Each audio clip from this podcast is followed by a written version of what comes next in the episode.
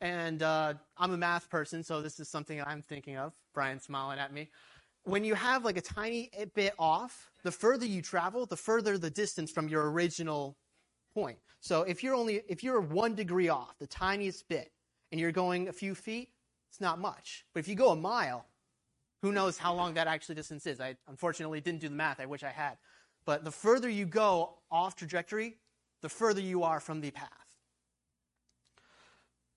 All right, so now something I want to look at are some of the causes that we have. Some things in our lives that may not, may not necessarily have been our choice and may be good things in most circumstances, but can still cause us to lose our focus on the Lord. And that's actually the first one.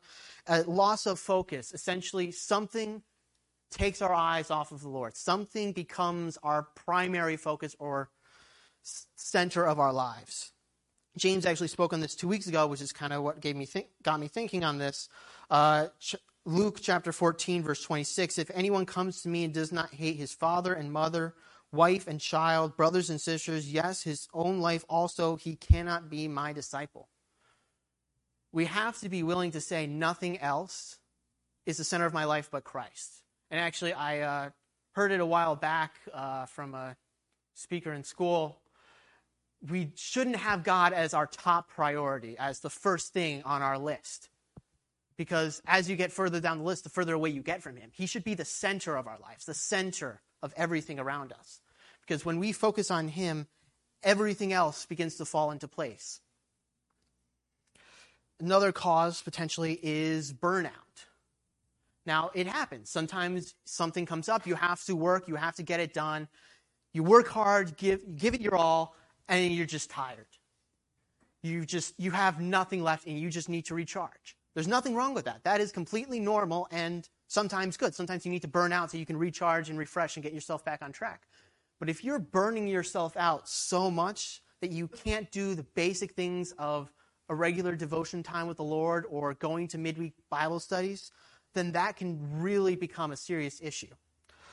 Uh, I did a quick uh, search through the book of Psalms book of Psalms alone, there are over 11 times where it says some sort of variation of, I will meditate on your law. I'm sure we can all think of at least one or two passages of those 11. But it's just interesting to me that there are over 11 times in the book of Psalms that he says, I will meditate on your law. It's not just enough to read it. And I say this not to anyone, but myself in particular, specifically because I know it's something I personally struggle with. I sometimes have a time of devotion, I read it, maybe think about it for a tiny bit, not really enough, and then an hour later, I don't even remember what I read. It's just like I try to think about it. You know what? I should probably be thinking about it a little more. I go back, wait, what passage did I even read? I can't remember this verse, passage, what actually even happened. It's it is a really poor situation to be in. And I will say probably the top reason I do this is because I I like to do a morning devotion when I first wake up. Problem is, is sometimes I have my alarm set so early that I'm still half drowsy while I'm trying to do my devotion. And I mean, sometimes I wake up, I try to wake myself up before my devotion. Sometimes I got to get myself moving, so I just force myself to do devotion then. I read it, think about it for five seconds, and move on. And that is not the way we should be doing things. We also have the idea of, as I mentioned before, fellowship, Bible studies, even if it's even if it's not a Bible study in particular, just hanging out with brothers and sisters in the Lord. Uh, Proverbs twenty seven seventeen, as iron sharpens iron, one man sharpens the countenance of his friend.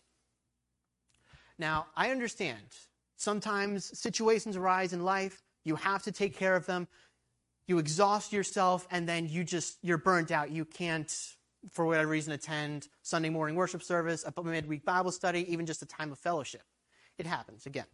But still, we cannot allow ourselves to become so busy that we burn out so often that missing our, our uh, weekly study, missing church, missing our time of devotion becomes the habit. We need each other. We need our time in the scriptures.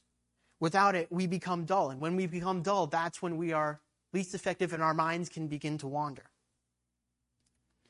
last cause, something that I find very interesting and something that is sometimes addressed but not nearly as in depth as I, would like sometimes from up from the pulpit, is a lack of struggle. The Lord allows struggles in our life oftentimes to help keep us on the right track. If you look at um, the life of David, unfortunately, it's an entire book, or actually probably more than one book, so I can't cover it all right now. But just as a quick synopsis, if you think of the life of David, we have his initial anointing by Samuel and his defeat of Goliath. He faced an insurmountable threat, a giant, and because he trusted in the Lord, he was able to go through it and give glory to the Lord. Then later, he grows in uh, stature. Eventually, Saul becomes jealous and tries to kill him. David's running for his life, trying to survive. And because of that, he's trusting the Lord, going to him constantly, and he's praying, Lord, please preserve me. And the Lord does. And David gives him thanks. But then David becomes king after Saul dies. And be- things begin to roll downhill. If you look at uh, it's actually if, it was kind of interesting. I did a quick refresh reading through the passages. If you look at uh, 2 Samuel chapter 11 and so on, you don't need to necessarily turn there because it's basically it's through the end of the book. You see problem after problem after problem that David has to address, and all of them are his own doing. Either he did he committed a sin and now has to deal with the consequences, or he was negligent in his responsibilities and had to deal with the fallout of that. again, it's David didn't have all of those problems, his own personal creation problems, when he was on the run and just barely trying to survive and needed the Lord for daily sustenance. No, no, no. These things all happened when he was king, when he had everything he could want and lacked for nothing. In fact, uh, in uh, 2 Samuel chapter 12, the Lord, uh, you got, hopefully most of you know the story of Bathsheba, but essentially the Lord says, You had everything, and if this was not enough, I would have given you more. I've given you so much and would have given you more. And yet, in that time is when David commits some of his worst egregious sins, some of the worst sins in human history. So essentially, it's, I find it interesting.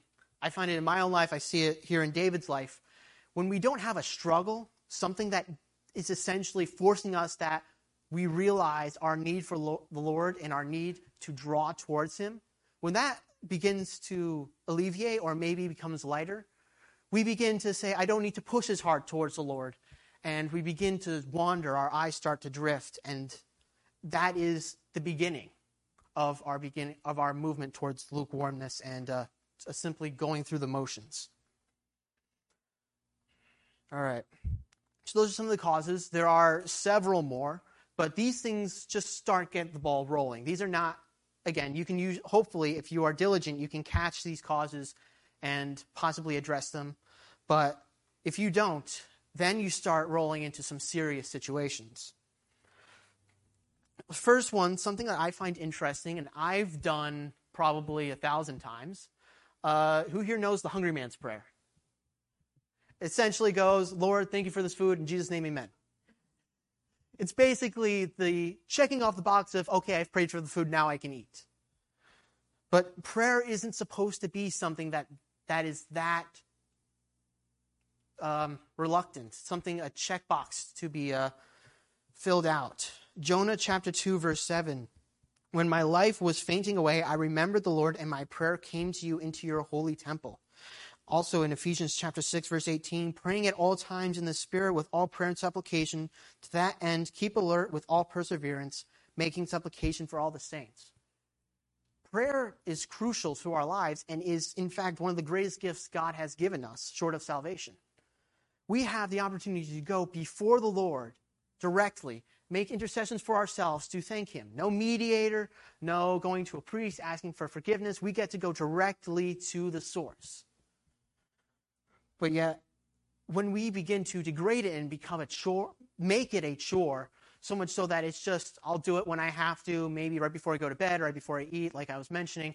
It's just, it stains the beauty that prayer is in our lives. I mean, even Jesus himself recognized the need for prayer. Uh, Luke chapter 5, verse 16. So he, being Jesus himself, often withdrew into the wilderness and prayed. I mean, I'm, I believe most of us are aware of this. The Lord Christ regularly got away from everyone, even his 12 disciples, just to be alone with the Lord and pray.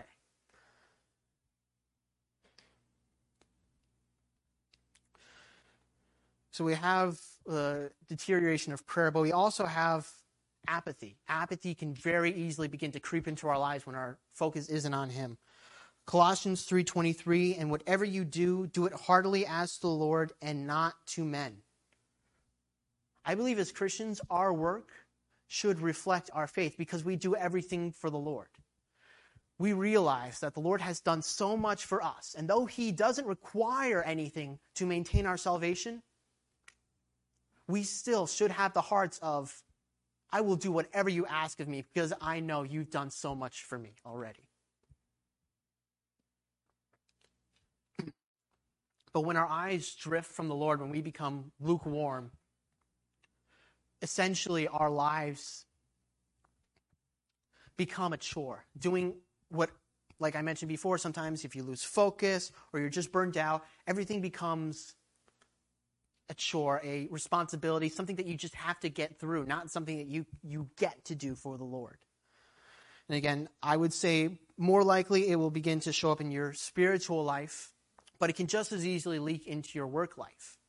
Again, Colossians 3:23, it's not just addressing our spiritual lives, our service to each other and to the church, but in everything we do. Every act of our life, our work life, our family life, every single part of our life. I'm getting even deeper into this pit. You can also begin to lose sight of trusting in the Lord above all else. And it's actually uh, my last message is uh, following the Lord, trusting His path above all else. But if you're not following Him, if your mind's not on the Lord and on His plan for you, then it's very easy to start making your own decisions. And as human beings, we typically make decisions based on what we think is logic or based on our own feelings, both of which are a recipe for disaster. Proverbs 3, 5, and 6 says, Trust in the Lord with all your heart and lean not on your own understanding. In all your ways acknowledge him, and he shall direct your paths. The Lord's path is always the best, like I said last time, but we can't afford to let our gaze drift away and begin to wander from what his plan is because, again, it's the best. Now we're getting down to the worst, the last and worst bit of it sin. When we're in this state, we may not necessarily be in direct sin, short of just kind of not having our primary focus on the Lord. But when our primary focus isn't on the Lord, sin can become so much more enticing. And not only that, I'll admit I've actually used this in my own thinking when temptations come my way. I can ask for the Lord's forgiveness afterwards. Romans chapter 6, verses 1 and 2. What shall we say then? Shall we continue in sin that grace may abound? Certainly not. How shall we who have died to sin live any longer in it? Sin is the reason Christ is on the cross.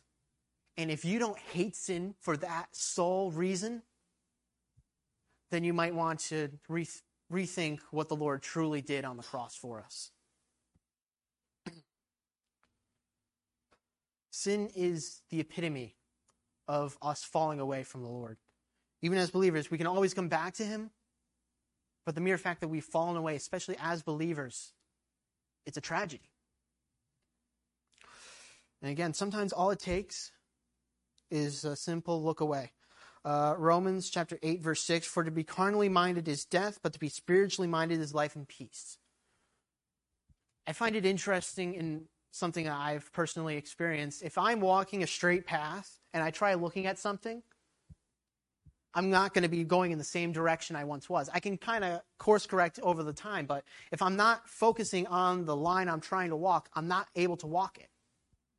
And as I mentioned before, even the slightest bit off, if you walk long enough, you can be miles away from where you originally intended to be. And I wish I could spend more time on this, but from all of my timing, I'm kind of already pushing it. So we're going to move on. Certain actions that we can actually take. Now, now that we've addressed what are potential causes in our life, and now that we have the idea of what dangers we are faced with if we don't address it. Now let's actually look into things that we can do to prevent this from happening. And the first one I can think of, and I mean, seems pretty obvious, but we need weekly reminders to refresh our relationship with the Lord. And that's why I love we love having the Lord's Supper here every single Sunday morning. Again, it's not a biblical command that every Sunday morning you break bread, but that is what the early church did. Acts 2:42, they devoted themselves to the apostles' teaching and to fellowship, to the breaking of bread and to prayer. Again, we need regular reminders to get our focus back on the Lord because it takes far less than a week. Honestly, I need daily reminders, like my, like regular devotional time, to get my focus back on the Lord.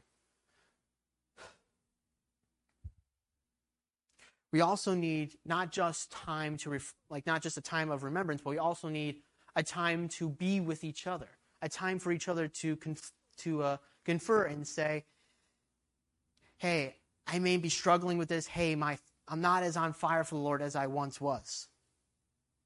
And I'll say this I don't think it's anything to necessarily be ashamed about. If you recognize it and you want to fix it, then, I mean, I don't think, I hope, I hope there are some here who have never experienced it, but I feel like chances are there isn't.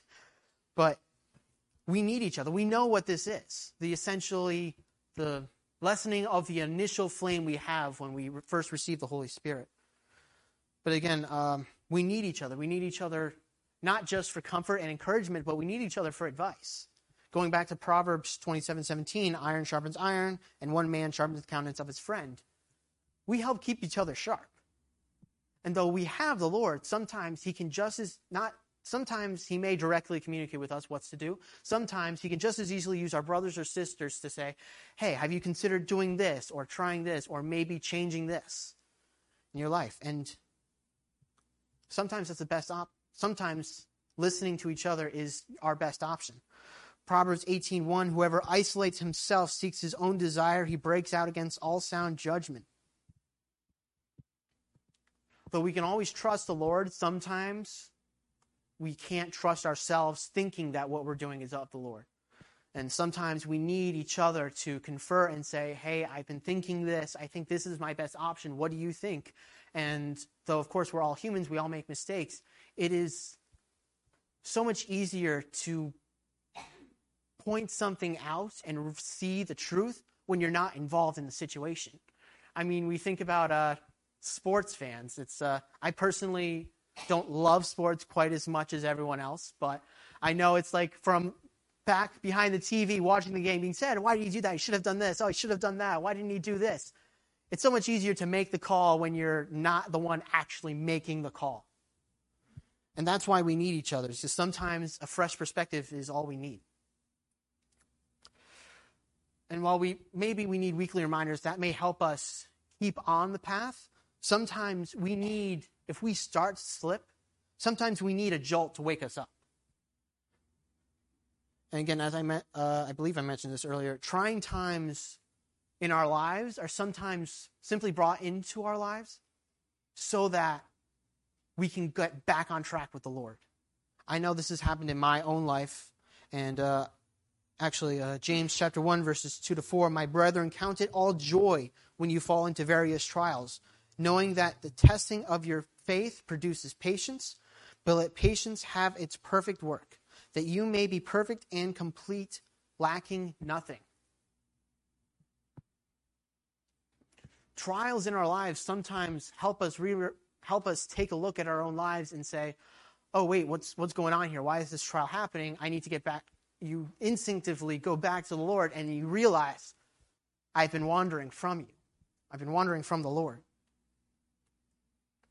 But sometimes, as I mentioned earlier, we need to be aware of this. Sometimes, if we are so far gone, so far asleep, that sometimes, well, sometimes we need a little bit of a nudge. Sometimes we need to be shaken back on. We need to be shaken to get back on track. Uh, if you, uh, again, you don't necessarily need to turn there now, but in Matthew chapter 25, we have the parable of the wise and the foolish virgins and the parable of the talents the distribution among the servants. And in both of these, the basic the essential principle is being ready and acting accordingly, preparing for the coming of the unexpected, of the Lord's return. But essentially, I mean, we need to be awake at all times, constantly vigilant for what the Lord is doing in our lives. As a quick analogy, something I find very comedic and hopefully will help drive the point. Uh, for those of you who don't know, sometimes we like to watch late movies as a family, and my dad falls asleep. Now, sometimes, as soon as the movie's over, he instinctively wakes up. Like he senses the TV's off and, you know, gets up on his own. Other times, he's snoring, he's, he's gone. So we try to wake him up in order to, like, you know, sleeping in that chair isn't going to do his back any, uh, any favors. So we try to wake him up, a little nudge. Hey, dad, poke him maybe on the shoulder a little bit. Dad, come on, it's time to wake up. Eventually, we need to start shaking him, and eventually he gets up and startles, and it's like, What are you doing? Why'd you have to do that to wake me up? And we go, We tried everything else. That was the only option we had left to actually wake you up, unless if we went even more severe. But sometimes we need a serious fire lit under us in order to get us to jump up and see where we're actually at. And again, it's it's not a good thing that we need that fire underneath us, but sometimes it's necessary. And sometimes you actually need, sometimes the Lord brings that jolt into your life, but if you catch it on your own, oftentimes one of the best things you can do is maybe do something, choose to do something in your own life that may help jolt you out of it. Sometimes all you need to do is shake things up. I personally, um, like I mentioned earlier, sometimes I like to do my devotions first thing in the morning, but oftentimes I'm too tired to actually pay attention. So maybe all you need to do is shake things up. Like for me, possibly. Instead of doing my devotion first thing when I wake up, get up, shower, eat breakfast, get myself ready for the day, get myself cognitively ready, and then spend some time in the Word. Again, devotions mean nothing if we don't actually meditate on them. Other times, maybe just a little shakeup. Other times, maybe it's worth taking on a new responsibility, taking on a new activity, uh, a new Bible study, a uh, new time, even just a new time of fellowship with your uh, brothers and sisters, a time when you can just say whatever's on your mind. Matthew chapter 6 verse 24, no one can serve two masters, for either he will hate the one and love the other, or else he will be loyal to the one and despise the other. You cannot serve God and mammon. We usually use this passage to say that if your thoughts and minds drift away onto things of the world, mammon, money, etc., then your thoughts are on the Lord. But I would say use this to prove the opposite is just as true. If we can get our minds to be thinking of spiritual things, such as take, by taking on responsibilities in the church, so you're thinking about meditating on His Word. Sometimes that's all you need to get yourself back on track. But sometimes it requires a little more. Sometimes it requires a bit more sacrifice in your life. In 1 Chronicles chapter 21, again, I don't have time to read the entire passage, but essentially, uh, part of the uh, portion after David becomes king, he essentially becomes proud and declares a census to be taken of all of Israel. He's warned against this, that the Lord will not be happy, and he wasn't, but David goes ahead with it. So the Lord brings judgment upon Israel for this, and David prays, and the Lord relents and commands David to offer a sacrifice on a specific plot of land. So David goes, finds the man who owns the field, and asks, Let me buy this field from you. And the man goes, there's no need. You're the king. Just take the land, take whatever you need, I'll provide it. Consider it on my tab, essentially. But David says, I will not allow that. I will not offer a sacrifice to the Lord which cost me nothing. Because if you think about it, that is a sacrifice. It has to actually cost us something in order for it to be a sacrifice. And in truth, the Lord has always cared more about the personal value of what we're giving up than the actual value in uh, Mark chapter 12, verses 41 to 44, we have the uh, widow who threw in two small copper coins.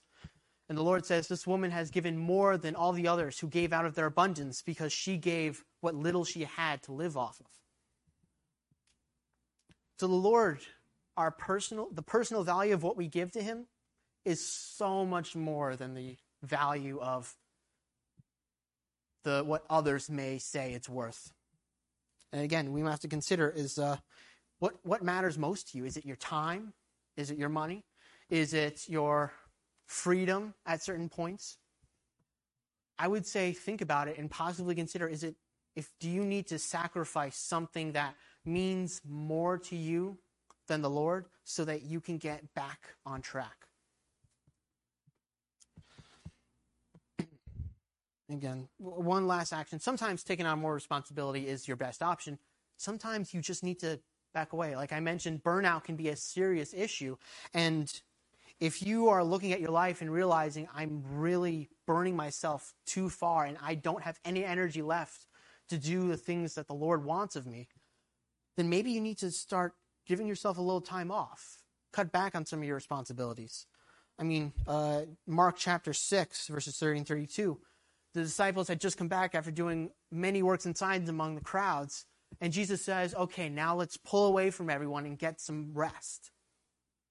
I mean, even the disciples needed rest from uh, their uh, service to the Lord, doing signs and wonders that they themselves were doing, but the Lord was doing in their lives. But still, I mean, every one of us has a breaking point. And it's up to us to figure that out and to know not to cross it.